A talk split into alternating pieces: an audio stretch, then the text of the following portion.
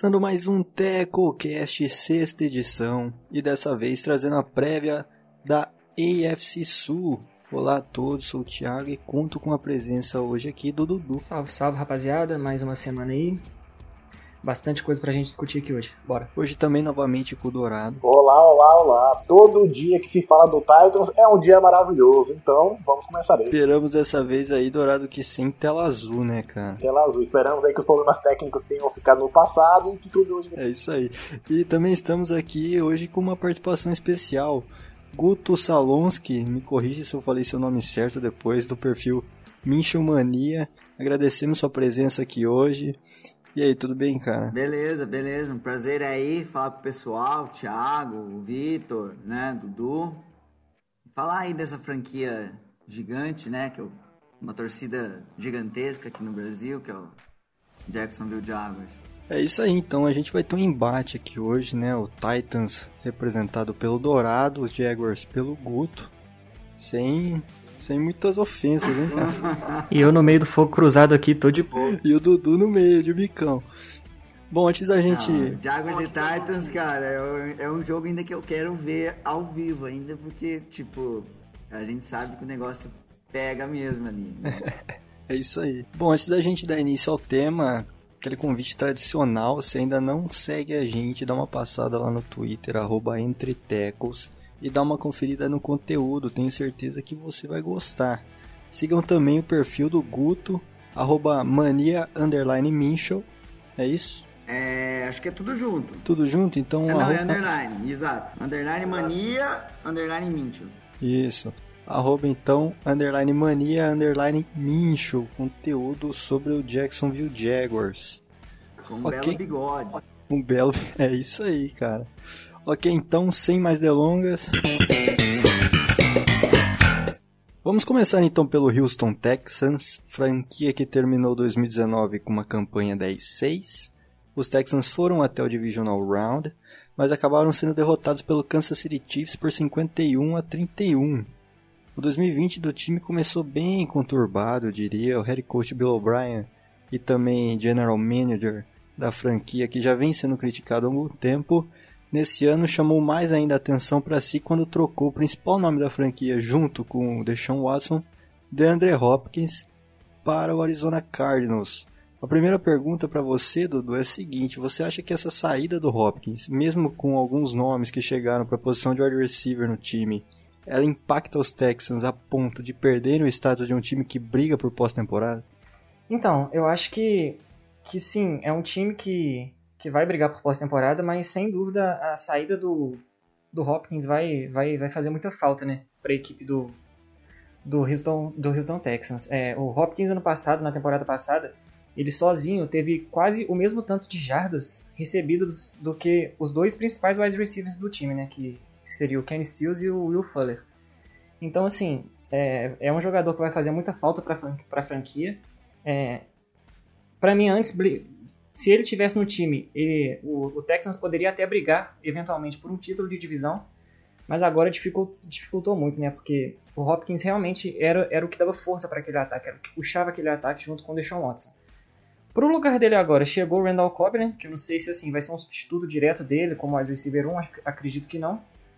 Mas eu, eu, eu não acho que, que nenhum dos outros três wide receivers contando com agora com o Cobb, tem a capacidade de fazer o que o, que o Hopkins faria nesse ataque. Complementando o que o Dudu falou, eu acho que perder o, o principal recebedor do time, é um dos melhores da, da liga, talvez o melhor da recebedor da liga, é, é um impacto importante nesse time, sim.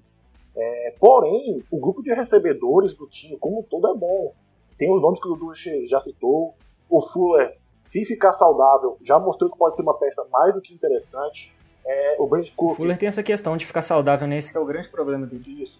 O Cooker, que acabou de chegar dos Rams, é um jogador que muda muito de time, mas te garante pelo menos mil jardas aéreas. Ou seja, a grande questão não fica sendo o grupo de recebedores, que tem uma perca. Mas todo grupo com, com lesão, que é, problema histórico. É um, é um, grupo que sofre muito com lesão. Mas quando você tem um, um QB um quarterback que está entre os cinco melhores da liga atualmente, e ele, tá, ele pinta no meu top 5, quiçá no meu top, no meu top 3 quarterbacks da liga, é, você consegue apostar nesse time. É um time que tem bons jogadores tanto na defesa quanto no ataque. É, porém, a questão da OL me incomoda e a questão principalmente da secundária. É, o time dos Texans ano passado foi apenas o 27 ou o 29 em jardas que a defesa sofreu. É, que é um número muito expressivo, certo? É uma secundária que não se esforçou bem bastante, que perdeu o, o Joseph Joseph, que era um corner experiente, pro Titans, certo? E para mim, a perca do Hopkins não é assustadora é, do esquema tático, ela é assustadora pelo que foi a troca, pelo que envolveu a troca, que é o David Johnson, que é o running back de 2016, e uma escolha de segunda rodada. Mas eu vejo outros problemas no, no, que não vão no grupo de recebedores. É, então, eu particularmente, é, inclusive eu, eu assisti em loco um jogo do, do, do Texas e Jaguars, acho que na época os dois times estavam 4-4 e quem ganhar foi em Londres, né? Quem ganharia seria o líder, né? No, na época. Viu o Deshaun Watson jogando ao vivo, realmente ele é um, é um cara diferenciado. Então, é, dá para comparar até com a situação do Packers. Dá pena dele perder essa arma que é o, o, o DeAndre Hopkins, né? Mas o David Johnson vindo, tirando a questão física também, eu acho que ele tem que ver como que vai ficar esse jogo corrido do Texans também, né? Que até então eles faziam ali um, um uma, uma rotação ali de RB e tal. E é um jogador que já provou, teve uma temporada que ele, entre jardas corridas e recebidas, foi o líder, né?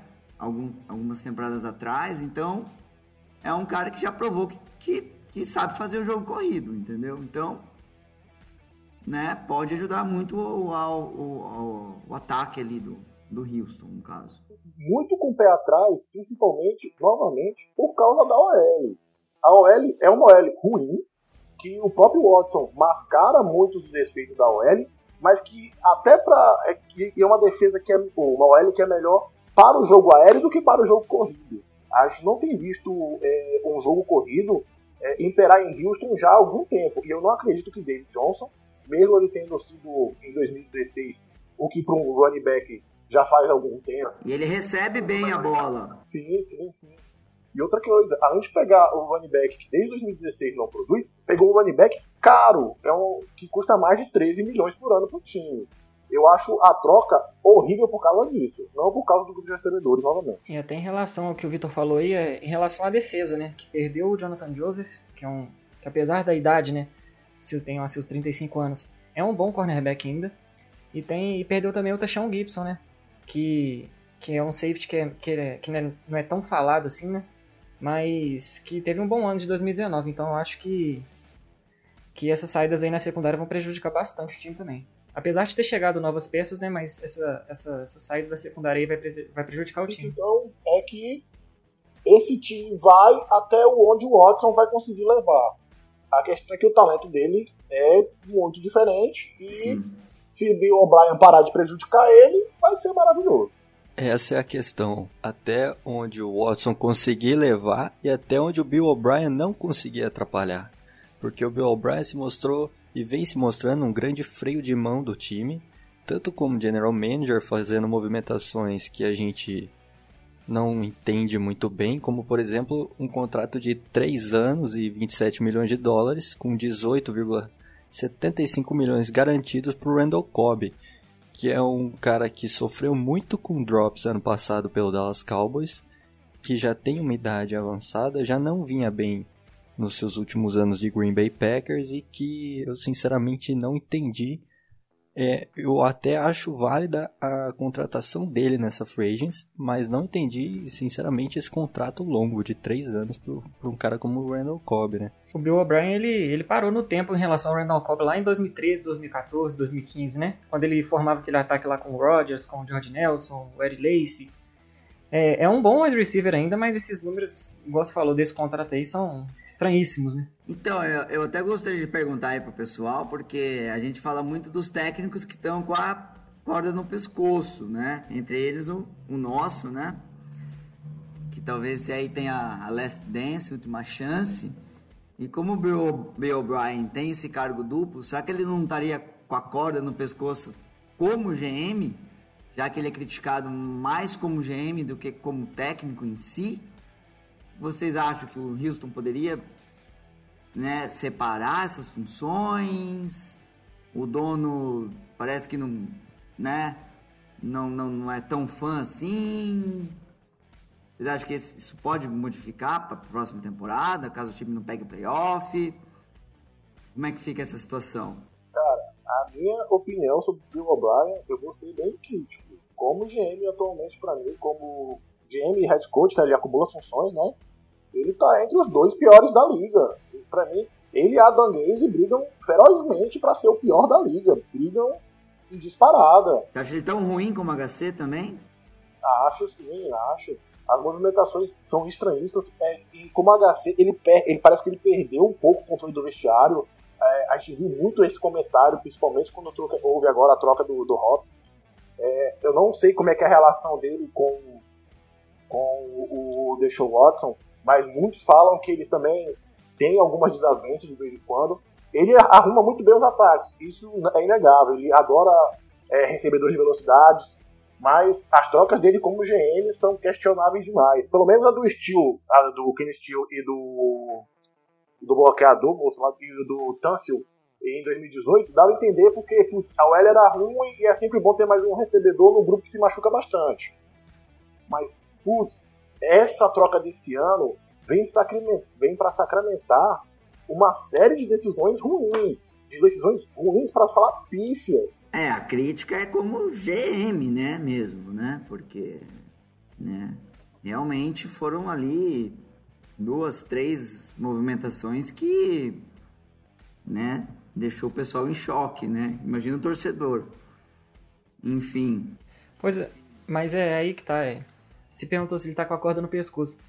Será que ele será que se ele teve moral para fazer essa troca do Hopkins envolvendo David Johnson e esses números, será que ele será que ele estaria mesmo com a corda no pescoço? Porque não é possível. Depois, essa, é, se ele teve moral para fazer essa troca, é o dono do time, entendeu? É, deve dar todo, deve dar todo apoio para ele, sei lá. É, aí, aí entra muita questão do dono do time, porque a gente vê donos de times que, que praticamente querem ser tudo, né? Tipo Jerry Jones, né? E donos de time que delegam bastante as funções, né? O nosso dono mesmo, ele delegava. Nós tínhamos três, três hierarquias ali, né?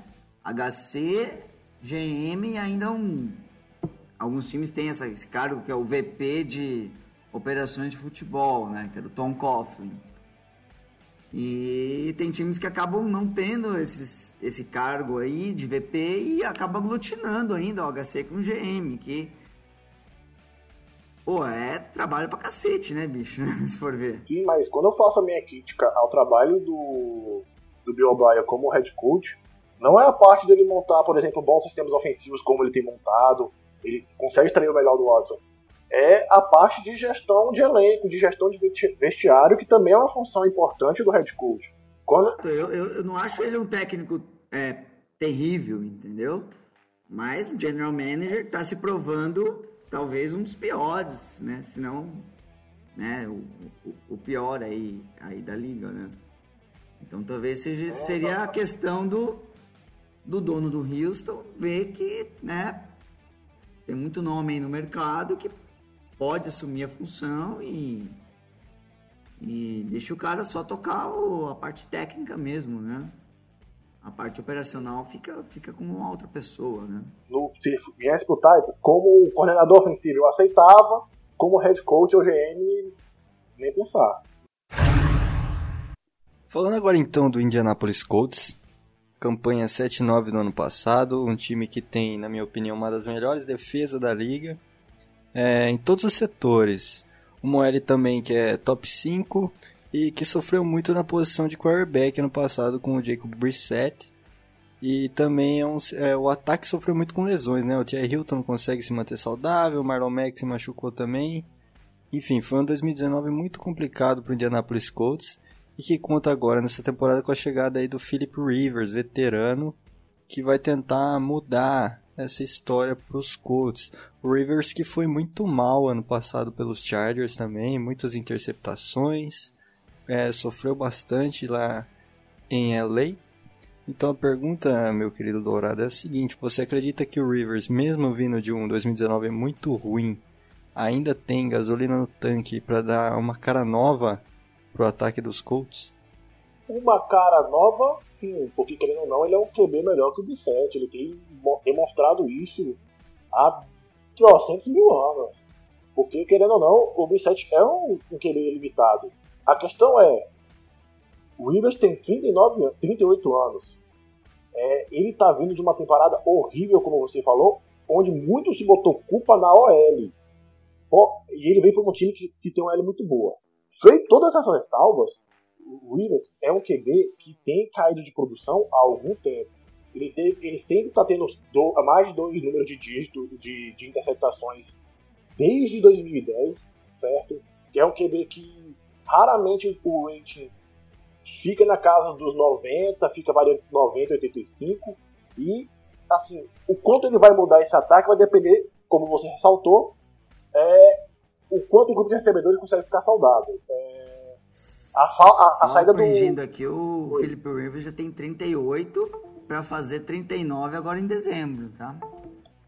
Então, é, hoje ele é um dos quarterbacks mais velhos da, da liga.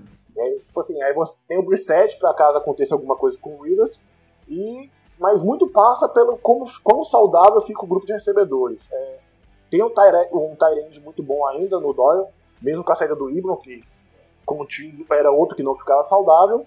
E eu fico bem curioso, eu fico bem curioso mesmo. Não vejo o Rivers mais com a mesma potência no braço. Não vejo ele tomando boas decisões. Ano passado ele não, ele não tomava boas decisões, não só sofria como ele, como ele não tomava boas decisões.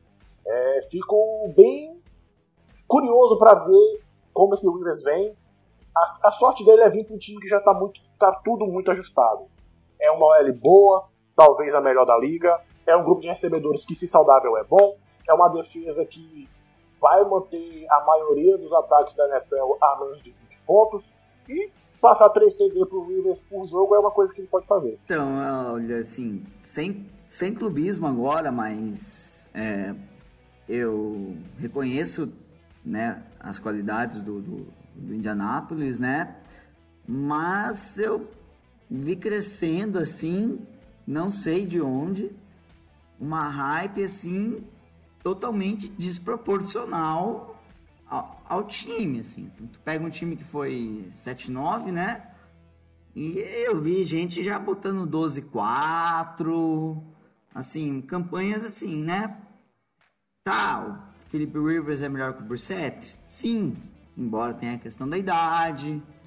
Eu acho um QB superestimado, né? Querendo ou não, ele teve, sei lá, 15 temporadas lá no Chargers e aí, né?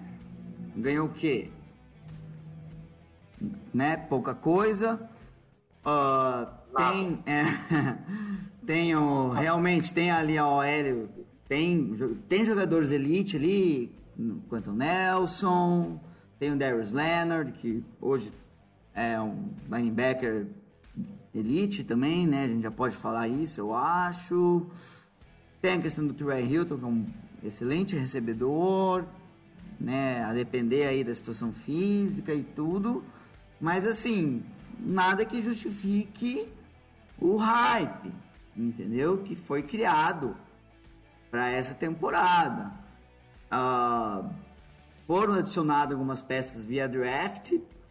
Eu particularmente gosto muito do Jonathan Taylor, do, do running back. Acredito que ele vai ele vai rotacionar bastante ali com o Marlon Mack, talvez até consiga ali a, titularidade, talvez. Michael Pittman, um W receiver que eu particularmente não acho, inclusive é do meu time de college, mas eu não acho assim um jogador, né, que que vá causar impacto logo na primeira temporada, talvez precise de algum desenvolvimento. Então, assim, reconheço as qualidades do, do Indianapolis, né? Eles são incontestáveis, né? Tá vindo o Xavier Rhodes também agora como cornerback, que foi um cornerback muito bom, mas também caiu de produção nos últimos anos agora. E fica a pergunta, será que ele consegue, né, voltar àquele nível que ele teve em 2017 mesmo, né? Pergunta sempre tinha aquela questão, né, quem era o melhor cornerback, se o Rhodes, Ramsey e tal. Então, assim, reconheço as qualidades do, do, do Colts, mas não nada que, que justifique esse hype de sair de uma temporada 7-9 para 12-4, 11-5, como estão colocando assim, já como, tipo, ah, a divisão já, já é nossa. Então eu, eu, eu tenho um pé atrás, assim, nessa questão. Que é a questão do hype sobre os Colts aumentou demais nessas últimas, nesses últimos meses. Mas eu, eu entendo, porque, por exemplo, nós temos aquela áurea de Indianápolis de o time é meia boca, para não falar ruim, e Peyton Manning, depois Andrew Luck, levava o time para playoffs. Agora tem um time bom, com QB razoável, com QB mais ou menos, igual temos o 49 do Dudu, que é um, um time muito bom com QB razoável. Então, eu entendo Nossa, a expectativa. É, tá, tá. Todo episódio tem que falar isso, né, beleza? Câncer de cutucar o Foreigner. é, tem que lembrar também o quantos jogos o, o Colts perdeu ano passado pelo time de especialistas. Pelo Adam Vinatieri, que teve uma temporada sofrível ele encerrou a carreira de modo. Você criticar o Adam Venatieri nesse podcast, olha. É que não avisaram pra ele que dá pra se aposentar. Ele achou que, não, que era trabalho escravo. Sim, nossa, ele, ele, eu acho que foi contra o Titans, ele perdeu assim, dois extra points, um fio de gol assim, todo mundo ficava de cara, cara. Botava o, o ataque, botava o chute de 20 jardas e ele perdia e todo mundo olhava pra ele. Vixe, cara, tá 47 é, todo mundo olhava pra ele e falava, não, velho, por favor, cabelinho branco, se aposenta. Só queria fazer essa ressalva. Porra, mas tu tá com 50 anos, você quer o quê, bicho? Não, não tem mais força na perna. Só complementando aqui, é, um pouco de, do, do que de cada um falou, né? Eu acho que esse hype, assim, vai gira muito, é, não gira em torno do, do Philip Rivers em si, né? Eu acho que gira em torno do, do elenco do, do Indianapolis Colts, que de fato tem um time muito bom e principalmente uma defesa muito boa, né? Tem lá o, o Darius Leonard como seu líder, é, tem o tem o Darius Leonard como, como líder da defesa lá e agora um, um grande jogador que era um para mim era um dos melhores, se não o melhor jogador da, da defesa do San Francisco 49ers, que é o DeForest Buckner, né? Sim, chegou sim. aí e vai agregar muito essa defesa que já, que já é ótima. É. Então, assim, e é o que você acabou de falar também, né, Guto? É, o, gira muito em torno do, do Frank Wright, que é, um, que é um excelente treinador. O Philip Rivers é um bom quarterback? Para mim é, mas assim, ele ele teve é um quarterback que teve 4.200 jardas nas suas últimas sete temporadas, mais de 4.200 jardas nas suas últimas sete temporadas, que querendo ou não, a gente gostando ou não, ele ter jogado mal ou não, é um número expressivo, né? E a minha única ressalva para ele é por conta da idade dele, né? Como vocês falaram aí, ele tem uma idade avançada, ele já tem seus 38 anos. E no meio da temporada ele vai completar seus 39 anos, né? 39. Então, 39. É, e no meio da temporada, né? Dezembro, né? A gente não, a gente não, é. a gente não sabe ainda, né, como vai ser a temporada, mas pelo calendário, no, meio, no, no meio, assim. Durante a temporada ele vai estar tá completando os, os 39 anos dele aí. E a minha única ressalva com ele, com, com o Rivers nesse momento é essa. É que, que ele que é um quarterback de idade mais avançada. Ele tem que tomar cuidado com as lesões, é, a, a movimentação já não é a mesma, apesar da movimentação dele já não ser tão linda assim, né? Mas a movimentação dele já não é mais a, já não vai ser mais a mesma, a capacidade de, de, de pensar durante uma jogada talvez já vai ser já vai já vai estar tá mais dificultada.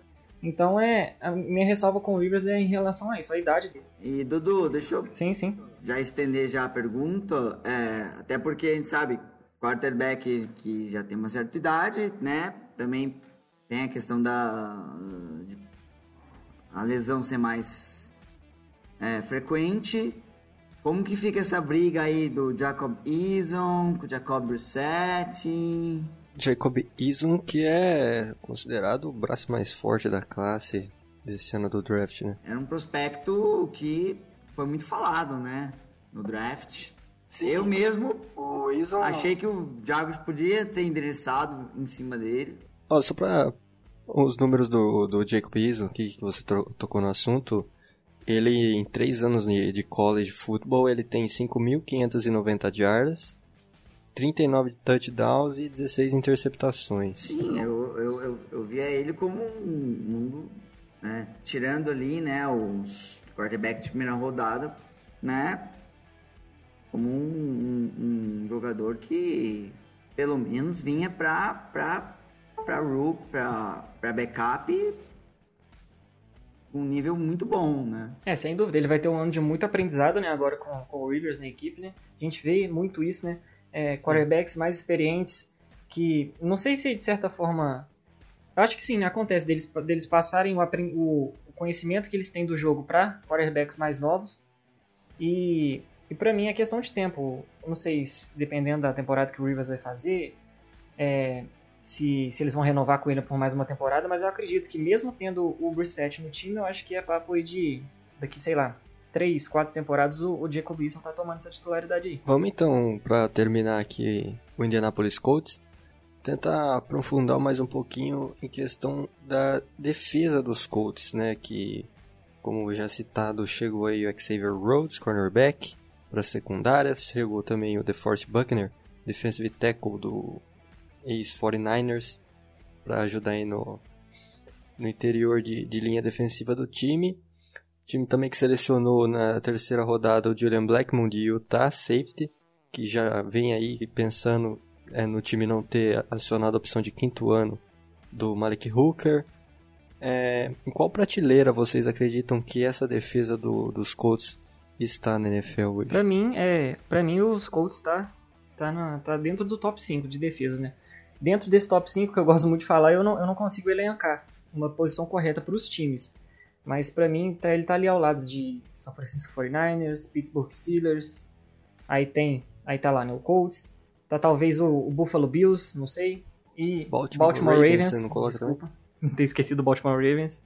Então acho que para mim ele tá dentro do top 5. Eu não consigo falar a posição correta, mas top 5 é a defesa do, do Colts é. Eu acho que o Colts ele tem um jogador bom em cada né, nível ali da defesa, mas ele não consegue conseguir formar um corpo bom em nenhum dos setores, né? Igual você falou, tem um DT excelente, tem um linebacker excelente, é, tem um cornerback que já foi de altíssimo nível, né? Fica a pergunta, ele consegue voltar àquele nível que ele já jogou?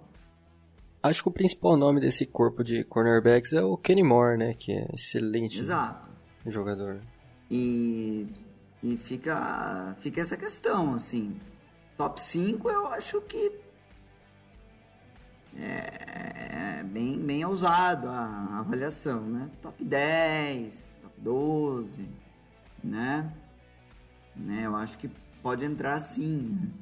Muito pelo Darius Leonard também, que ali ele tá do, dominante praticamente ali. Na, na, Mas tem que ver como que o Colts vai montar esse grupo de, de linebackers, né? Como vai ser armada essa defesa, né? questão do pass rush e tal. Essa defesa, eu concordo com o Dudu, é uma defesa top 5, se não for mais alto na liga. É uma defesa que contra o jogo corrido foi a sétima ano passado e sofria na secundária. Sofria na secundária por quê? Porque o grupo de cornerbacks, principalmente, era inexperiente.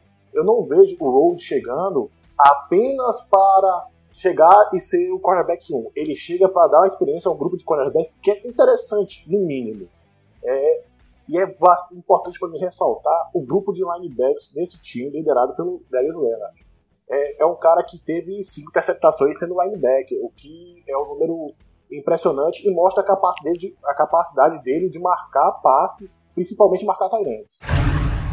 Bom, passando então agora para o Jacksonville Jaguars, time do Guto, finalmente vamos falar aí do seu time, Guto, que teve aí uma campanha 6-10 temporada passada e com a nona escolha geral do draft o time selecionou o cornerback CJ Henderson dos Gators, que chega com a missão de ser o cara da secundária dos Jaguars que perdeu o Jalen Ramsey é, em troca com o Los Angeles Rams Uma boa troca, por sinal. e perdeu também no começo desse ano o AJ Boy. É, na outra escolha de primeira rodada da equipe, o Jacksonville trouxe o Ed Clevon Chainson de LSU para fortalecer ainda mais um pass rush que, na minha visão, já era forte. Mas uma das coisas que mais gera dúvidas lá nos Jaguars é a incerteza de como será o segundo ano de Gardner Minshew como QB da franquia. O Minshew ganhou a vaga de titular é, na temporada passada, já em andamento, e foi muito bem, causou muita boa impressão é tanto dentro de campo quanto fora dele. Ele que tem aquele jeito todo irreverente, puro carisma, bigodão anos 70, coisa e tal. Ator pornô dos anos 70. Ator de filme mexicano. Então, Guto, qual que é a sua expectativa para os Jaguars aí nesse 2020? Você acredita que o Minchel vai conseguir se firmar como titular da equipe e aí ser um franchise QB no futuro? Engraçado porque eu sou junto com mais dois amigos ali do, do grupo, somos os mais antigos do Brasil, né?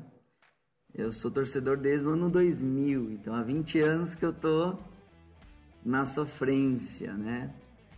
E o nosso melhor quarterback da história foi o nosso primeiro quarterback. É impressionante a incapacidade barra azar que o time tem de selecionar quarterbacks, né? Melhor quarterbacks vocês foi o Blake Bortles. O Blake Bortles, que era um bom prospecto, assim, tudo bem.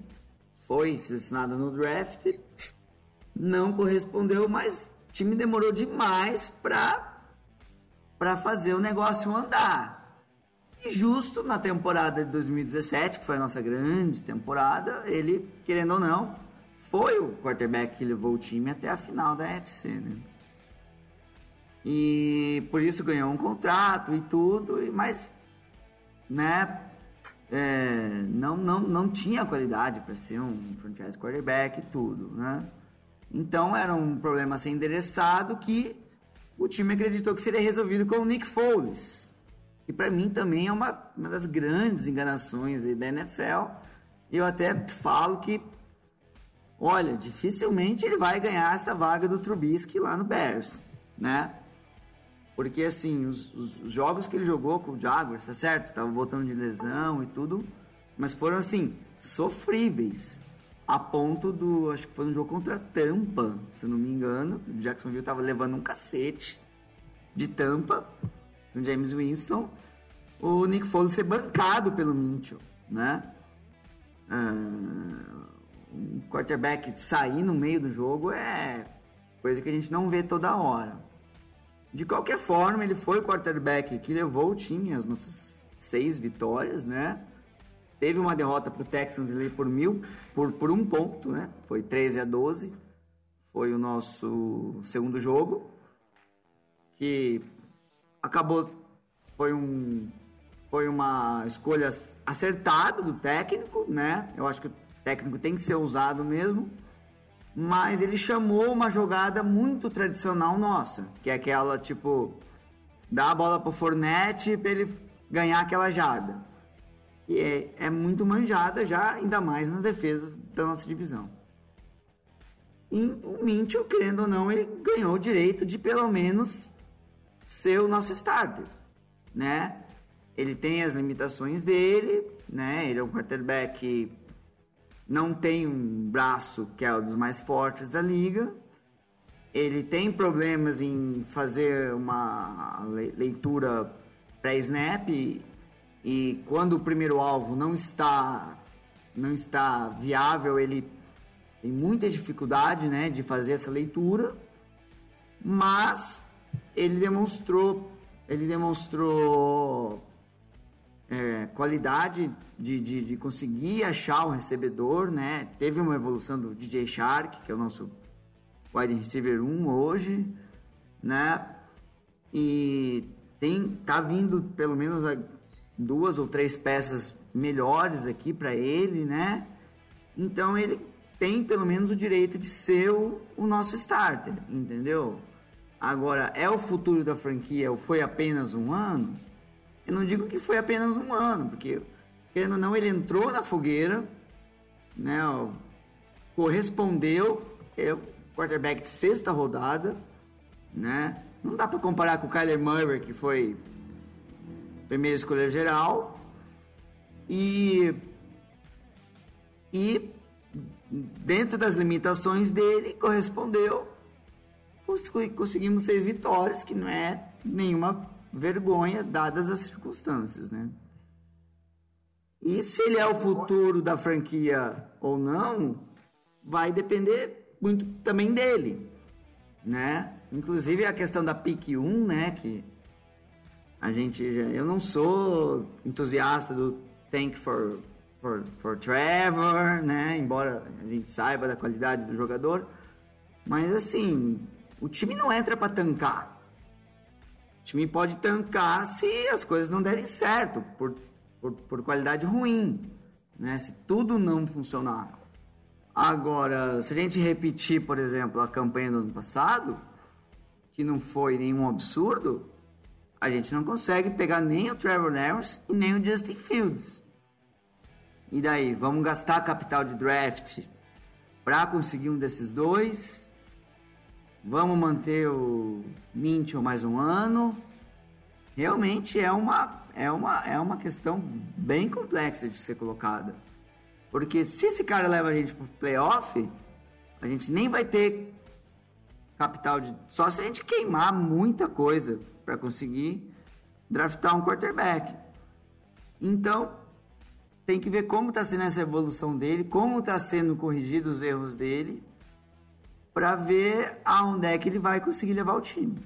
Gosto de comparar o Mitchell ao Dwayne Haskins e o Washington. É, eu vejo uma semelhança de produção até dos dois. A questão é aonde eles foram escolhidos no draft. Exato. É, o Mitchell, ele, eu sou, eu sou contra, para falar a verdade, analisar qualquer jogador, principalmente quarterbacks, em ainda mais esses que estão entrando na NFL, em seu primeiro ano. Porque não é uma avaliação justa, é, é não é uma avaliação justa, eles estão se adaptando ao estilo de jogo geralmente totalmente diferente, é, tem que aprender o playbook totalmente da franquia, etc, etc. A questão é, o Mitchell se encaixou bem. Coisa que o Nick Foles não fez. O Nick Foles precisa de um ataque muito azeitado para que ele possa produzir alguma coisa como foi no Eagle. A questão do Nick Foles foi a seguinte, ele era um cara que estava no lugar certo, na hora certa e ganhou o Super Bowl por acaso, ponto. Ponto, é isso. Na, realida na realidade, eu, eu, eu vejo de uma outra maneira que, querendo ou não, a posição, ela passa por essa transição do pocket passer por um QB móvel barra versátil, né? Então, querendo ou não, Nick Foles é um pocket passer. E, e hoje isso já não basta, a não ser que você seja genial, né? Então, se você não tiver trabalho de perna bom, você não vai conseguir ser um starter, eu acho, né? Hoje, querendo ou não, claro, você não precisa ser um Lamar Jackson da vida, que vai correr lá 1.200 jardas, mas assim, você vai ter situações em que você vai ter que correr, cara. Entendeu? E não dá mais para ficar só dentro do pocket. E essa foi uma questão que foi muito considerada ali. E tem que ver como vão se sustentar esses QBs que são só pocket passers. Tem alguns que são geniais, mas já estão encerrando a carreira. Tom Brady, né? E outros, mas a nova geração já não pode ser só pocket passer. Entendeu? Sim, e quando eu digo que o Nick Foles é, é o cara que estava na hora certa no lugar certo, é pensando exatamente nisso, porque ele pegou um, um Philadelphia Eagles que já estava extremamente azeitado, de uma temporada ótima que fez, com uma das melhores OLs da liga, um jogo terrestre que funcionava muito bem naquela temporada com o Ajay, e ele teve o trabalho, na minha opinião, de não comprometer. Todo pocket passer da liga atualmente de grande destaque, como o Top Breeze, tem uma grande OL para acompanhar. É, é o que se espera muito, é uma coisa que se gera muita dúvida em Tampa Bay, é a questão da própria OL, como essa OL vai cuidar do Tom Brady. Mas o Tampa foi, endereçou na, em OT, né? Eu, tava, eu tenho até uma pergunta em relação a isso para fazer pro Guto aí, que é torcedor do Jaguars, né? É, dada a temporada, chegou, passou a temporada de 2020, a gente vê a produção do Minchel. Beleza. Se ela for abaixo do esperado, você acha que vale a pena o time é, gastar recursos do draft para ir atrás de, de um quarterback top no draft ou você acha que vale a pena tentar mais um ano com o Minchel? Não, assim, eu acho que tanto o Minchel quanto o Marrone, que é o nosso HC, só se mantém no cargo se a gente conseguir playoffs, que é uma probabilidade bem pequena, né? Então, o Minchel, ele é, vejo duas questões para ele. Ele pode é, ser um backup de luxo, como foi o Nick Foles, né? Por muito tempo e talvez ainda seja. E, e é isso. A campanha do time vai determinar. É óbvio que se o time for 2, 14, pegue lá pique 1, pique 2, é óbvio que ele vai endereçar, até porque nós temos duas escolhas de primeira rodada, né? E temos algumas posições ainda para resolver. Uh, eu, particularmente, não acho que o Justin Fields é um jogador que vai ser um Hall of Fame ou algo assim. Posso estar enganado aqui. Como é algo que a gente já vê no, no Trevor. Mas a gente sabe que para pegar o Trevor tem que ser pick 1. Então, se a gente pegar a posição 3, posição 4, a gente vai ter que dar mais alguma coisa para conseguir o Trevor, né? E eu ainda particularmente tenho medo que possa acontecer algum efeito Eli Manning, né? Vai que esse cara, tipo, pira o cabeção e fala, não, eu não quero jogar nesse time. Uhum. E volta pro, pro último ano no college. Pode acontecer. Então, tamo, tudo, tudo tá É, tudo tá na mesa, entendeu? Sim. Óbvio que se o Mitchell tiver uma, uma temporada sofrível, o Jacksonville vai ter que ir atrás do quarterback, né? E dependendo da posição, eu Sim. Claro, a gente vai ter a temporada do college ou não, né? Tá em discussão ainda. Mas pelos tapes que eu vi, uh, tô vendo até Tô vendo alguns mocks botando até o Trey Lance já no top 10. Que assim, para mim é um no máximo um QB de late first, final de primeira rodada. Mas para pegar um desses dois, você tem que estar tá ali pelo menos no top 5, né? Mas provavelmente o técnico já vai ter rodado e o Mitchell volta para ser reserva fazer uma comparação aqui que é totalmente uma exposição, me corrijam se eu estiver errado. O Minchel, ele pode, na minha visão, é, ter uma carreira parecida com o que é a do Ted Bridgewater. Concordo plenamente, eu ia até falar isso agora. Porque o Ted Bridgewater, ele foi selecionado no draft de 2014, se eu não me engano, pelo Minnesota Vikings, certo? E ele também é um cara que entrou no time titular no decorrer da temporada com a lesão do Matt Cassell. Tô certo ou não? Sim. Acho que sim, então. Então. E depois disso, o que foi o Ted Bridgewater?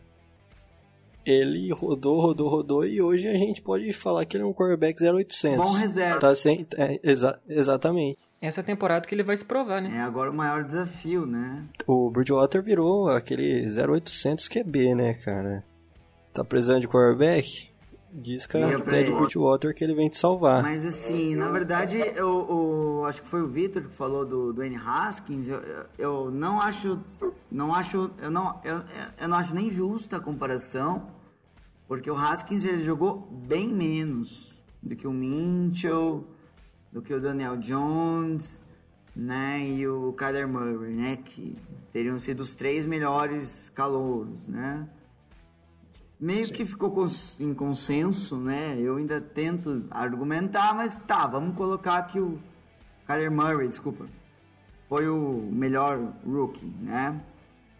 E tem a questão Daniel Jones versus Gardner Mitchell. O problema é que assim, o Daniel Jones foi selecionado na sexta escolha geral. E um cara que é selecionado na sexta escolha geral, ele sabe que ele tá indo para jogar.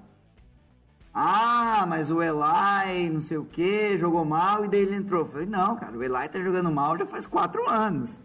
Entendeu? Então, o cara já foi sabendo que ele ia ser titular. Pois é.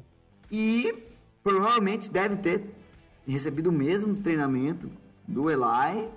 E botaram ali o Eli três, quatro jogos, acho, ali e tal, só pra né, não ter aquela vergonha do cara já começar de reserva. E botaram o Daniel Jones, os números dele são extremamente parecidos, né? Cada um com uma estatística um pouquinho melhor, um pouquinho pior que a outra. Mas Daniel Jones, sexta rodada, é, sexta escolha geral, e o Mitchell, sexta rodada. É um cara que ninguém jamais imaginou que viraria um starter. Ele não só virou starter por lesão, como depois ele bancou o Foles, né? O técnico tirou o quarterback, o Jacksonville pagou 81 milhões de contrato, né? E até entrando nesse assunto que você tocou, né, de expectativa do jogador para a sua temporada de rookie, né, que o Daniel Jones, obviamente, escolhido na sexta escolha geral, foi ao Giants sabendo que ele teria a responsabilidade de deixar de, de jogar.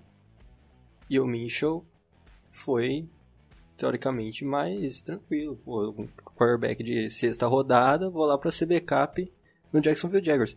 Isso mostra. Brigou com outros, isso mostra muito. Oi. Brigou com outros três quarterbacks para ver quem seria o backup Exatamente. do Foles, né? E isso mostra muito da personalidade que tem o Gardner Mitchell e que é uma personalidade que pode ser crucial para o futuro dele na NFL, que ele assumiu o posto quando é, se precisou dele de maneira assim, na minha opinião, exemplar. Engraçado. Ele foi muito bem. Vamos, vou continuar, Thiago. Eu- Não, é basicamente isso. É, o Mitchell É engraçado porque quando o Mitchell entrou, teve toda aquela questão, a Mitchell Mania, a questão do marketing e tudo, que foi bom pro time e pra liga também. A gente vê essa questão, eu mesmo tenho o, o- o perfil lá no, no Facebook, e no, no Twitter. Muita gente fala, pô, eu torço pro Colts, eu quero entrar pro grupo porque eu sou fã do Mitchell e tal, não sei o que. Ele tem essa questão carismática e tudo, né? Um pouquinho lembrando ali o Ryan Fitzpatrick em algumas coisas e tal. E mas enfim, ele demonstrou essa qualidade. E agora, mas assim, a, a partir que a temporada acabou, parece que a torcida, sabe, tipo, já encampou essa campanha Thank for Trevor tal. Jacksonville perdeu muita peça.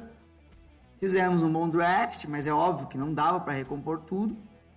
E, sabe, não, peraí, cara, olha o que o cara fez, na situação que ele fez, na situação que ele entrou. Alguns jogos, realmente, ele foi muito mal, esse jogo com o Houston, né? Lá em Londres, ele jogou muito mal, sofreu fumbles, mas teve partidas que ele jogou muito bem, sabe?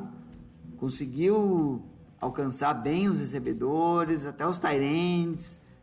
Então, sabe, vamos um pouco mais com calma e vamos dar a oportunidade que não tô vendo nenhum dos outros rookies serem questionados de- dessa maneira. Tipo, o Dwayne Haskins vai ser o starter do Washington. Daniel Jones vai ser o starter do, do Giants. Kyler Murray, óbvio, né? É o starter do, do Arizona.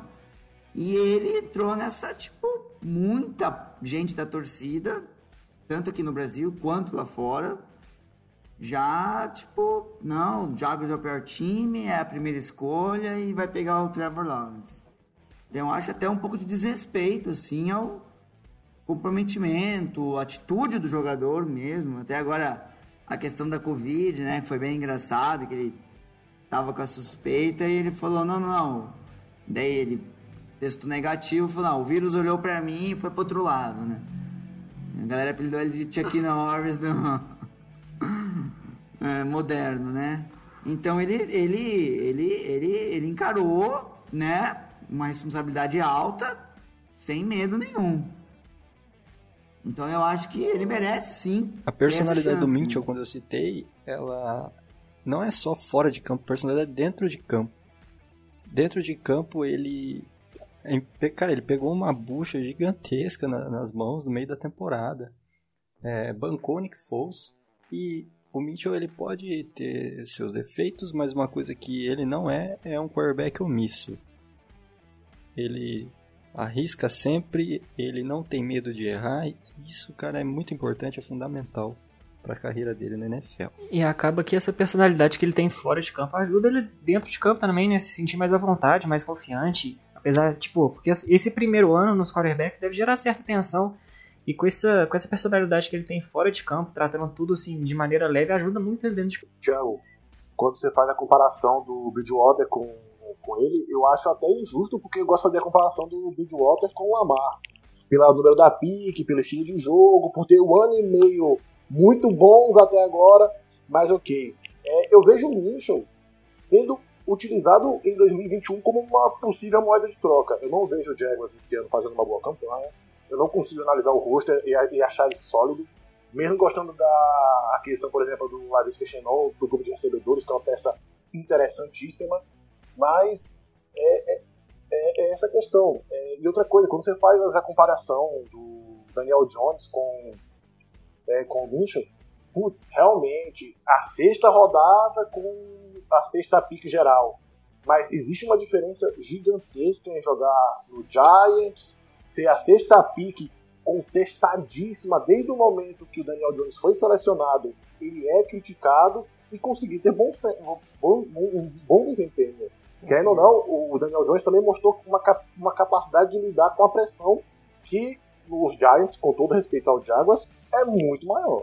Não, exato, mas também. assim, a partir do momento que o cara, por mais que não torcedor ou quem não é torcedor não espera essa pique, e eu acredito que quase ninguém esperava, embora teve alguns reportes, acho que o Davis falou que o Giants podia ir no Daniel Jones e tal, mas assim, a partir do momento que o cara sabe que ele é escolhido na sexta escolha geral, quarterback, o cara sabe que ele vai para ser titular.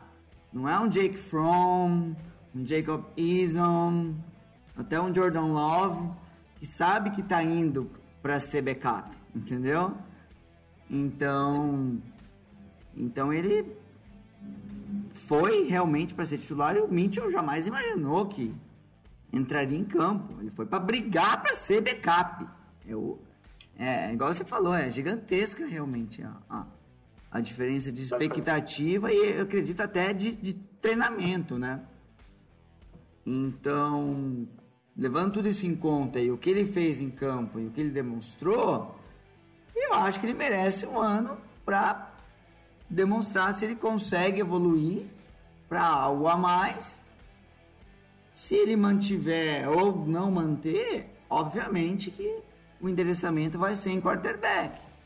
Agora tem que ver em qual posição o time vai estar, tá, em como Quais são os outros times que estão na frente? Porque assim, times que precisam de quarterback hoje são poucos, né? Os calores que foram. É, o Panthers talvez, o Bridgewater funcionar. A gente, a gente tem que ficar fazendo suposições aqui, né? Chicago Bears. Mandaram aqui, Chicago. Bears, né? o Bears. O Bears ele tem dois, dois, ele tem dois reservas e nenhum titular, né? E para fechar a AFC Sul, então, vamos falar da maior surpresa da temporada passada, o Tennessee Titans, que fechou a temporada regular com uma campanha 9-7 e que chegou na final de conferência, é, eliminando no Divisional Round, é, o que até aquele momento era o favorito não só o título da AFC, mas também do Super Bowl, Baltimore Ravens, do MVP Lamar Jackson em Baltimore. E o grande destaque desse time do Titans foi sem dúvida o running back Derrick Henry, que há pouco renovou seu contrato por 50 milhões de dólares em 4 anos. Contrato esse que, dada a importância dele para a franquia e o valor recebido por outros nomes da posição foi considerado até baixo. Dourado, como que você vê o funcionamento desse Tennessee Titans em 2020? Você acredita que a Harry dependência de 2019 vai permanecer a todo vapor? E por quanto tempo ainda você vê isso sendo sustentável no time? Primeiramente, Titans Up e vamos lá. Saudação feita. Como falar do Derrick Henry? É, desde 2015, a gente pode falar que o time do Tennessee, 2015 não, vai, desde os anos 2000, dos anos 2000, a gente pode falar. Oi? Não, desde 2015 não. não é, vamos ah, lá, desde vamos, 2000. Vamos, vamos começar de novo. Desde os anos 2000, Caralho, o maluco meteu 15 anos de diferença. Porra. é, é que eu tava pensando, eu lembrei de 300 running back aqui no time agora, mas foda. Desde o Desde Oilers, né? Vamos ver. Deixa eu recomeçar minha fala. Bem, desde os anos 2000, quando o Titans é estabilizado com o nome de Titans, o dogma da equipe é correr com a bola, correr bem com a bola. Nós tivemos o CK, o Chris Johnson, duas mil jardas em 2009 foi 2010. Nós tivemos o DeMarco Murray em 2015 2014, ou 2015 2016, produzindo muito bem atrás de uma boa, de uma boa L. E em 2018 e 2019 nós vimos o Derrick Henry dominar a liga de uma maneira inimaginável. Bem, por quanto tempo a Harry dependência, se a gente pode- podemos dizer, vai continuar? Ela já vem mudando. É, Os bons números do Tannehill se explicam no Henry. É, muitos times, quando iam jogar contra, o contra os Titans, lotavam o box, colocavam oito jogadores no box, o Tannehill fazia um play action, passe pro AJ Brown, entendeu? É por isso explica grande parte dos números do, do, do Derek Henry. Porém, isso deve continuar. Isso deve continuar. É, no draft, por exemplo, a, a franquia via grande necessidade. A gente precisava de um, corner para jogar como é, slot. A gente não tinha. A gente perdeu o Logan Ryan nessa Activision. É, a gente tinha. A gente, tem, a gente tem ainda o problema no pass rush. A gente não tem um grande jogador é, pro interior de linha defensiva, a gente não tem um cara que pressiona o QB o tempo todo. E nossa primeira pick foi o bastante criticado a, a Zion Wilson, que é o offensive tackle de Georgia, que é grande. E muito se fala nisso. E por que o Titans foi no Zion Wilson? Porque é exatamente por isso que ele é grande, porque ele é físico. E o Titans aposta cada vez mais no jogo físico contra passes rushers é, menos atléticos e mais velozes. E pass rushers mais leves. E o Titans quer ganhar desse, desse pass rush tendo uma OL física e um running back mais físico da liga. Em relação à Henry Dependência, eu acho que, que, que vai continuar para 2020, né? É, porque é justamente o que faz o ataque do, do Tennessee Titans funcionar, como, como o Dourado falou aí. É, você, tendo, você tendo o Derrick Henry em campo, você abre um espaço enorme para você, pra você fazer o play action, que é, quando, que é como a gente já falou aqui em outros podcasts, né? Que é onde o, é onde o Ryan Tannehill se dá bem. É, é, é, é confortável para ele, né? Então eu acho que, que a Henry dependência vai continuar. E es- aí vem a pergunta que o Thiago fez: é, a Henry dependência é sustentável a longo prazo? É isso que a gente vai descobrir, porque o Henry é um, é um running back muito físico, né? E ele aguenta muita porrada e ele carrega mesmo o piano. Então, se vai, ser, se vai ser sustentável a longo prazo, a gente vai descobrir daqui umas, sei lá, duas, três temporadas talvez. Bom, eu, eu particularmente acho que o jogo corrido, é, independente da, da qualidade do running back, é inegável, né? O Derrick Henry é gigantesco, né? Eu já acho o nosso running back grande, forte, imagina o, o Derrick Henry. Mas querendo ou não, é um tipo de é, jogada e calls que são bastante identificáveis pelos técnicos defensivos.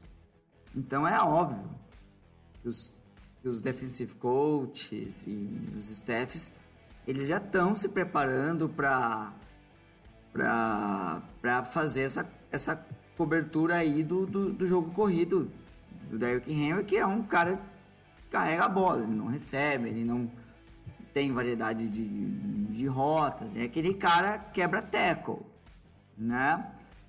né? Por exemplo, o Jaguars trouxe agora o linebacker para jogar de ILB, o Joey Schobert, um dos melhores da liga.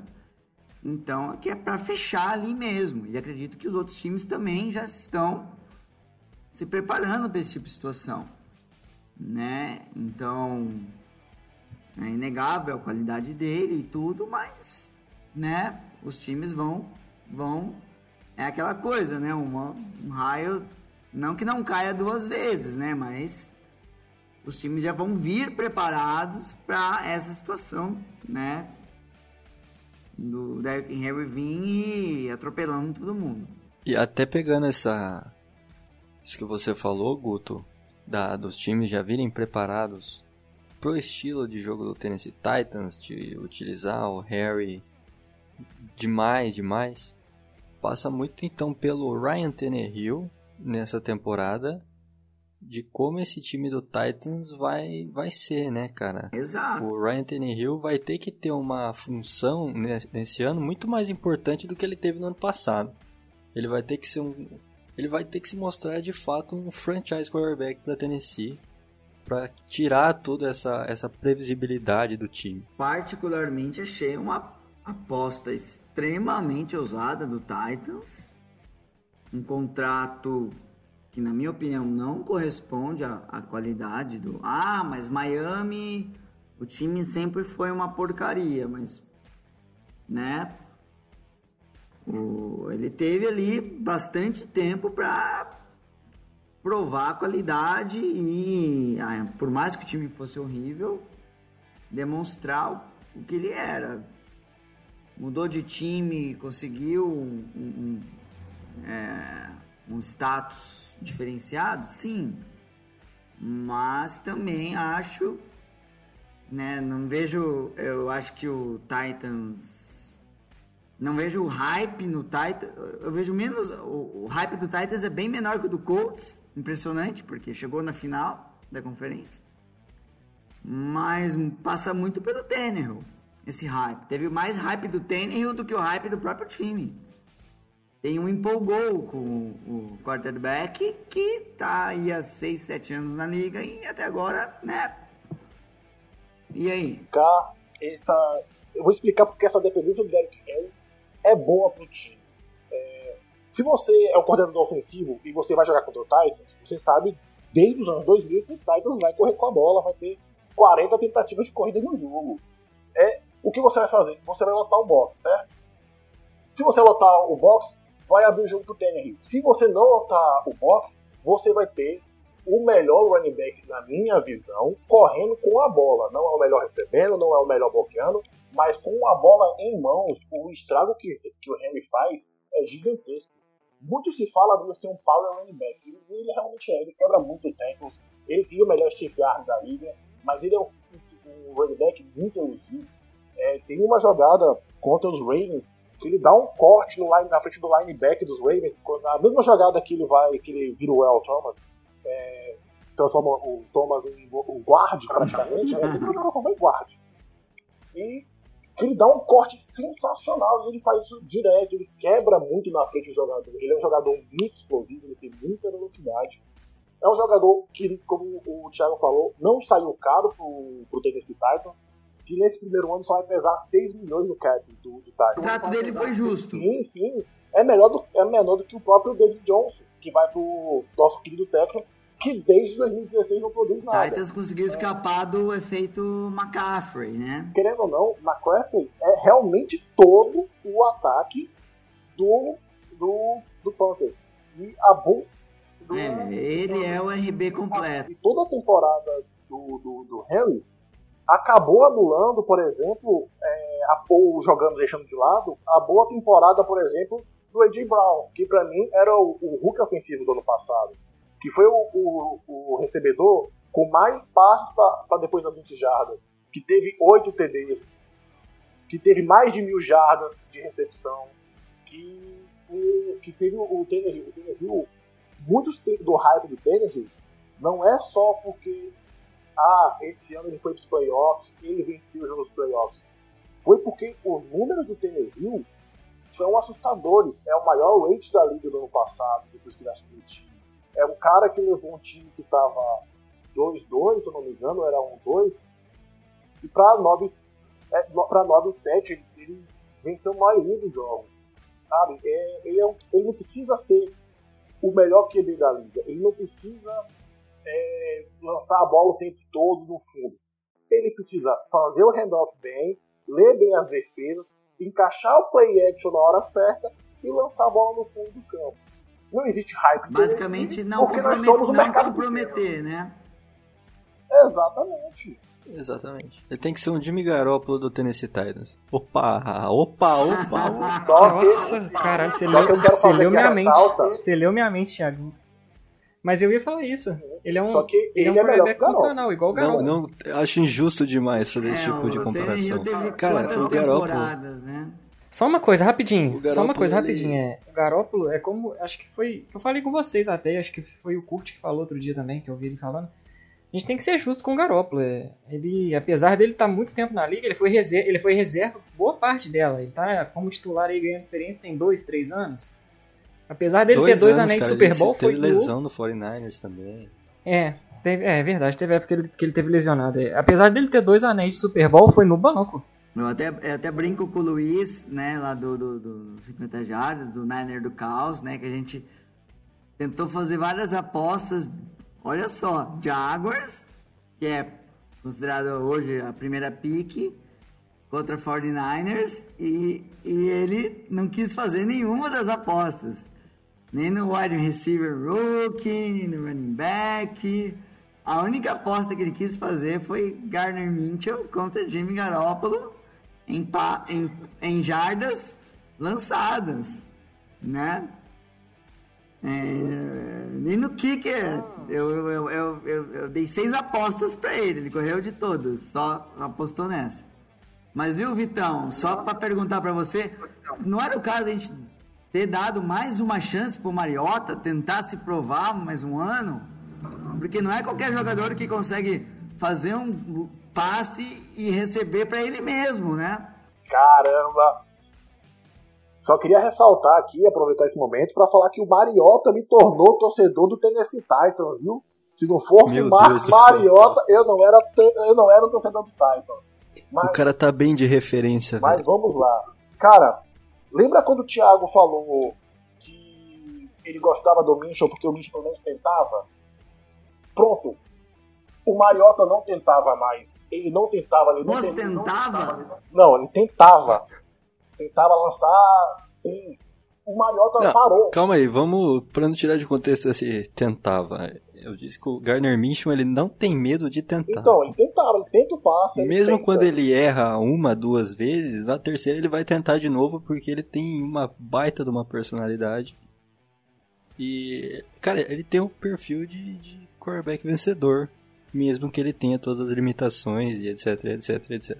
Coisa, é isso que eu disse. Coisa que eu vejo o Mariota menos que isso. Não, o Mariota tá quebrado mentalmente, cara. Ele é o QB que segurava demais a bola.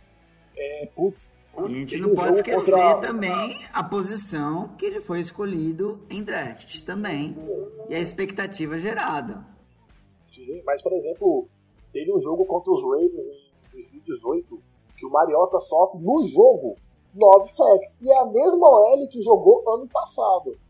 A diferença tá no QB ou tá na OL? Tá no QB, que segurava a bola ó, 300 vezes, mas ele parou de tentar.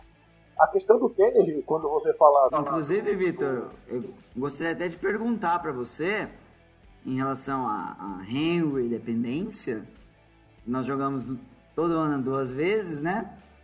Eu falei, olha, cara, a gente ganhou do Titans com aquele time todo remendado ano passado, né? Qual foi a diferença? primeiro jogo, tínhamos o Mariota. segundo jogo, tínhamos o Tanner. Teve aquele touchdown de... No, foi o quê? No, 99 jardas? Sei lá quanto. Acho que foi 99. Porra, né? 99. Então, mas pô, a gente ganhou do Titans, né? O que pra gente é uma, é uma delícia, porque gente, é sempre uma pedra no sapato, né? Impressionante. O Titans pode estar lá atolado na merda, mas a gente sempre acaba perdendo um jogo pra esse time. Tipo, dá uma raiva assim gigantesca. Respeitem Marcos Mariota porque ele participou da campanha de playoffs do Tennessee Titans do ano passado, porque ele entrou em um snap de algum jogo do playoffs que eu, do, do playoffs que eu não lembro qual foi, mas teve um. Oxi, ele alinhou, se eu, se eu não me engano, ele alinhou no jogo contra os Ravens. Ele entrou no snap. Ele alinhou no, no, no, no lance que o Harry lança pra TV, o Mariota tá como recebedor. É verdade. Não, puta que pariu, olha essa jogada é. do Babel, meu. Que genial esse cara. Que, ele, que só nisso ele já foi melhor do que quarterback. É, cara, foi a melhor coisa que o Mariota fez na carreira. Acho que o Derek Henry pode ser backup aí do Tannehill, talvez. Pro, muito melhor que o Mariota. É, mas a questão principal dessa mudança de QB e, e, e, com isso a mudança de filosofia para uma filosofia mais vencedora com o Tannehill foi a defesa. A defesa do Titans é boa, boa quando eu falo competitiva, há pelo menos dois, três anos. Eu acho que há uns dois anos atrás ela era até melhor do que ela é agora, porque ela perdeu algumas peças como o Logan Ryan e o Jurel Case, que são perdas, perdas assim difíceis nesse momento do Titans conseguir resolver. E a gente tinha muito medo, como torcedor, da defesa um dia se cansar do ataque. Por exemplo, quando a defesa do Jaguars se cansou do Butler como QB. Putz, entendeu? A, a, a, defesa um dia não ia aguentar mais carregar um ataque que não produzia. Várias vezes a defesa do Titan, do Titan parava bons ataques, de, de, fazia, deixava, é, reduzia a, o ataque adversário a menos de 20 pontos e o ataque não conseguia sair do 10. Segurava, por exemplo, Kansas a 15 e o ataque fazia, fazia um TV corrido, então num play action. E acabou. Sabe? Essa mudança de mentalidade que também veio junto com o Tannehill, que mudou demais a franquia. Com o Tannehill não, com o Vrabel, com o Vrabel, que é da escola do Belichick, já vem essa mudança, uma, uma mentalidade... Vitão, eu, eu, eu vejo assim também na questão de defesa, por exemplo, aqui no draft vocês pegaram um cornerback, que agora eu não sei porque ele caiu tanto, que é o Fulton, porque eu achando que o Jaguars ia endereçar só a segunda escolha pro, pro, pro, pro cornerback, então sabemos que Okuda e Anderson estariam fora, e daí tinha aquela discussão, quem seria o terceiro cornerback? E pra mim, pelos tapes que eu vi, o Mas Fulton dizem que o Fulton é um cara meio maluco, né? Fora de campo. Talvez seja esse o motivo dele ter caído tanto no draft. Tem uma questão da altura dele também. Mas assim. Dizem, dizem que ele tem, tem problemas extra-campo. Tá, tá certo. Pode ser que. O, o, é, é, quer dizer, é complicado avaliar o jogador de LSU, porque o time ele tem um, uma integralidade, né? Ele tem todas as posições com qualidade, né? É diferente de você pegar, tipo, um. Um Levis Chenot, que tipo, o time era só o cara, entendeu? LSU tem todas as posições, né?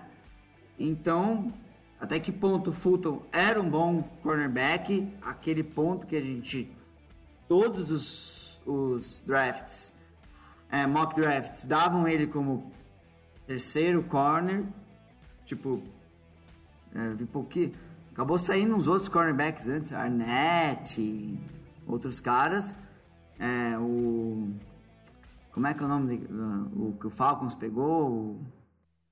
Terrell. É, teve. Tipo assim, o Fulton acabou, meu, caindo demais pelo que estava sendo esperado, entendeu? Eu falei, não, o Jaguars vai pegar o Fulton e tal e tá, vamos, vamos tentar se arranjar com ele. E o cara acabou caindo lá pra Escolha 61, entendeu? Tipo, é, 61. Eu não imaginaria, por exemplo, o Christian Fulton saindo, saindo atrás do, do Trevon Diggs, por exemplo. É, foi o QB, foi o CB 6 ou 7. Cara, assim, uma classe tão profunda como essa foi para cornerbacks, principalmente, é esperado que algum dos nomes caíssem. É, eu também fiquei surpreso com a queda do Fulton. Ele vem, mas ele não vem para Tennessee nesse momento para ser titular. Né? Eu acho que nem passa muito essa questão do Fulton já chegar jogando. O Fulton vem para um grupo de, de defensive backs que tem para a posição dele o, o Jonathan Joseph, que acabou de chegar, tem o Adore Jackson, que é para mim um dos corners mais subestimados da liga, tem o Malcolm Butler com um contrato gigantesco e que vai de vez em quando é queimado, mas é um, um corner que gosta de aparecer em alguns momentos decisivos. É, ainda tem dois safeties excelentes em, em, em Vacaro e no Bayers, talvez um Bayers de um top 5 da liga no mínimo. E ainda tem a escolha de terceira rodada, outro safety, que agora me fugiu o nome, que provavelmente jogará como slot, que é a, a posição ali na secundária que mais gera dúvida nesse momento. Ou seja, é, mesmo se o Fulton for um maluco, ele não vem nesse momento como peça para resolver o problema da secundária, já que a secundária, na minha visão, não tem problema. Ô, Victor, eu vi o Fulton como o terceiro CB dessa classe. Ele saiu depois AJ Terrell, ele saiu depois de Damon Arnett, ele saiu depois de Jeff Gladney. Então, assim. Muito ele, bom jogador. Ele saiu depois do Jalen Johnson, sendo assim, pro. Bears. Assim, jogadores que, tipo, estavam cotados pra terceira rodada, entendeu? E ele acabou saindo lá no final da segunda. Um cara que tava em quase praticamente todos os mocks como terceiro CB e um jogador de primeira rodada.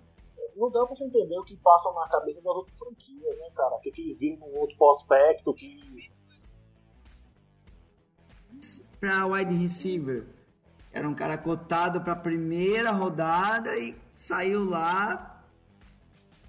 Lá atrás. Ninguém, por exemplo, esperava o Jordan Love na primeira rodada, mas é coisa que É, acontece na cabeça é GMs Bay Packers, e eles vão né? se Daí resolvendo. É, daí é loucura, Pois é. né? Daí é. Pode ter sido um baita estilo do, do Titans, mas assim, como eu falei, eu não vejo ele chegando, mesmo que ele seja um jogador problemático, como ele não vem para ser titular nesse momento, no primeiro momento, ele o influenciando demais no jogo do Titans. O Titans preferiu a manutenção acima de qualquer outra coisa. A base do time que vocês vão ver em 2020 é a mesma de 2019. Ah, vai mudar, saiu o Cochran como offensive tackle, vai mudar alguma coisa? Não. Quem vai ser titular vai ser o Lazar Wilson? Também não. Vai ser o Dennis Kelly, que é um cara que está sempre na rotação a do Titans há anos. Saiu o, o Logan Ryan para slot. Vai ser o Fulton a resposta? Não. Provavelmente vai ser o safety, que eu esqueci o nome, que foi gastado na terceira rodada há dois anos atrás. Entendeu? Fulton ele tem qualidade pelo menos pra ali entrar pra CB2, pelo menos, eu acho. Eu vejo ele melhor que o Butler, nem, nem compara. Porém, o salário que o Butler recebe, ele tem um, um contrato de 60 milhões em 4 anos, que dá mais ou menos 15 milhões por ano, muito, que pesa muito no cap do Titans. né? Então eu não vejo Rabo ele preso com agora. salário é perigosíssimo, cara. É muita grife, né, cara? Muita grife no Butler. Mas sim, assim, ele tem muita grife e tal, mas quem acompanha os jogos do Titans sabe que ele é um corner seguro. Ele não é excepcional, mas ele é um corner seguro. Ele vai, vai anular alguns jogadores, ele vai sofrer contra recebedores de mais alto nível, bem provável. É queimado uma vez ou duas no jogo. Você acha que a dupla vem pra Butler e Adore Jackson. Ai, ai, adoro, Butler CB1? adoro de CB1, Butler CB2. É, E o Fulton na rotação. do- do- do- O Fulton e o Joseph na, na rotação. É o que eu, eu- eu até te pergunto, Vitor, é, em questão ao Butler, é que eu sou um defensor do Butler já tem um tempo. Eu não entendo porque tem, tem uma galera, que, que, inclusive torcedor do Titans me parece que não gosta muito do Malcolm Butler. Cara, é que ele toma umas queimadas assim, cara. Ele é queimado de uma maneira muito idiota de vez em quando. Mas ele marcando o- alguns recebedores assim, ele joga bem demais, cara. Ele teve um bom ano em 2018. É, 2019 ele teve uma Mas teve a questão do Super Bowl. Teve a questão do Super Bowl. Você acha que a questão do Super Bowl, da- daquela interceptação no, no último segundo lá, elevou Não, muito o nível ele, dele? Alguma ele coisa não assim? jogou o Super Bowl. Ah, é verdade, teve o outro Super Bowl que ele não jogou, né? É verdade. Até hoje é uma questão controvertida, né? Por que ele não jogou o Super Bowl? No ano que ele não jogou o Super Bowl, ele era o melhor corner do time. Então pode até, até ser uma questão de vestiário. Que não vaza no Patriots. O cara viu ali linda demais aquele, uh, o, o elenco. Pro Butler não jogar o Super Bowl, provavelmente foi uma questão comportamental ou de vestiário, porque de qualidade, pelo menos na época, ele era para ser o titular daquele Super Bowl. Falando agora aqui da. Assim, o principal problema que eu vejo no Titans não é na defesa, está assim no ataque. É, como essa OL vai, vai se comportar com a saída de um bom jogador, que era o Cotton, e que gera uma dúvida, porque é, o Cotton era essencial para o jogo corrido. E perdendo esse jogador, agora vai ficar na, na direita com dois, é, com dois rooks, mesmo o Dennis Kelly inicialmente assumindo a posição. Rooks não é, porque o Nate Davis, que é o, o guard, ele é segunda mista. Aí fica muita dúvida do lado direito, o lado esquerdo é muito bom, que tem o Ron Stanford terceiro, tem o center que é o Ben Jones, que é muito bom, e tem o nosso querido Taylor Lewan, que é um dos melhores tackles da liga. A questão fica como essa OL vai se comportar com a perca desse jogador importante. Bom, e antes da gente encerrar, vamos fazer os nossos palpites aqui para cada time da divisão. É, Dudu, começa aí dando a sua opinião sobre a temporada do Houston Texans. Bom, para mim, é, eu coloquei aqui como recorde do Texans sendo 9 vitórias e 7 derrotas. É, para mim ele está na mesma prateleira ali do Indianapolis Colts que vai brigar aí para uma, uma vaga no Wild Card. Né? Esse ano a gente tem uma vaga a mais adicionada para times que vão para a pós-temporada. Então eu coloco aí na 9 vitórias, 7 derrotas indo pro, pelo Wild Card. Eu coloco um 8-8 e Bill O'Brien demitido. Demitido não. Não é mais GM. Ah, eu vejo ele demitido fora da franquia. De tudo. É, não, pelo amor de Deus, dá logo remédio nesse cara. e aí, Guto? Cara, o Texans, assim, eu acho que. Eu, particularmente, vejo a divisão é, é, relevada ali, nivelada, né, por baixo. Não compro esse hype do Colts. Não compro esse hype do Titans, do Tannehill, enfim. Acho que as defesas vêm preparadas para o Henry. E eu acho que o Houston Texans briga ali para ganhar a divisão com o Colts e tal, mas por campanhas 9-7, 10-6, ali no máximo. Assim. Passando agora então para o Indianapolis Colts, Dudu, suas previsões aí. É, Indianapolis Colts eu coloquei aqui como 10 vitórias e 6 derrotas. 10 vitórias e 6 derrotas, brigando por uma vaga no, no Wildcard também. É, eu coloco um 9-7, é, Wildcard, e o Williams não vai ser mais o QB depois desse ano. Eu acho assim que um time né, na nossa divisão que chegar no 10-6 ele leva né? Até pela fragilidade das outras equipes. Né? Mas pode ser um pouquinho a menos, um pouquinho a mais, enfim. Mas acho que 10-6 é uma campanha que leva a divisão tranquilamente. Jacksonville Jaguars agora, Dudu. Jacksonville Jaguars eu coloco com 6-10, 6 vitórias e 10 derrotas. E apesar da campanha negativa, Mitchell continua para a próxima temporada eu aposto num belo 2-14 e primeira pick do próximo draft. Ô, louco, que então. isso? Você acaba com a não, gente. mas aqui, calma aí, isso é uma coisa que eu venho defendendo. Ó, eu não vou ser também é, incoerente. Não, isso é verdade. Você, você defende, você defende isso tem tempo. Você defende isso tem tempo. Eu sempre defendo que eu acho que eu vejo na minha visão o Jaguars tem o pior roster e briga disparado pela pick número 1 um do draft espero que me prove que, que, espero que me prove que estou errado. É, de uma maneira conservadora, eu mantenho a campanha do ano passado, 6-10. E de maneira clubista, eu acho que dá para chegar num 8-8 ali. E para finalizar, Tennessee Titans.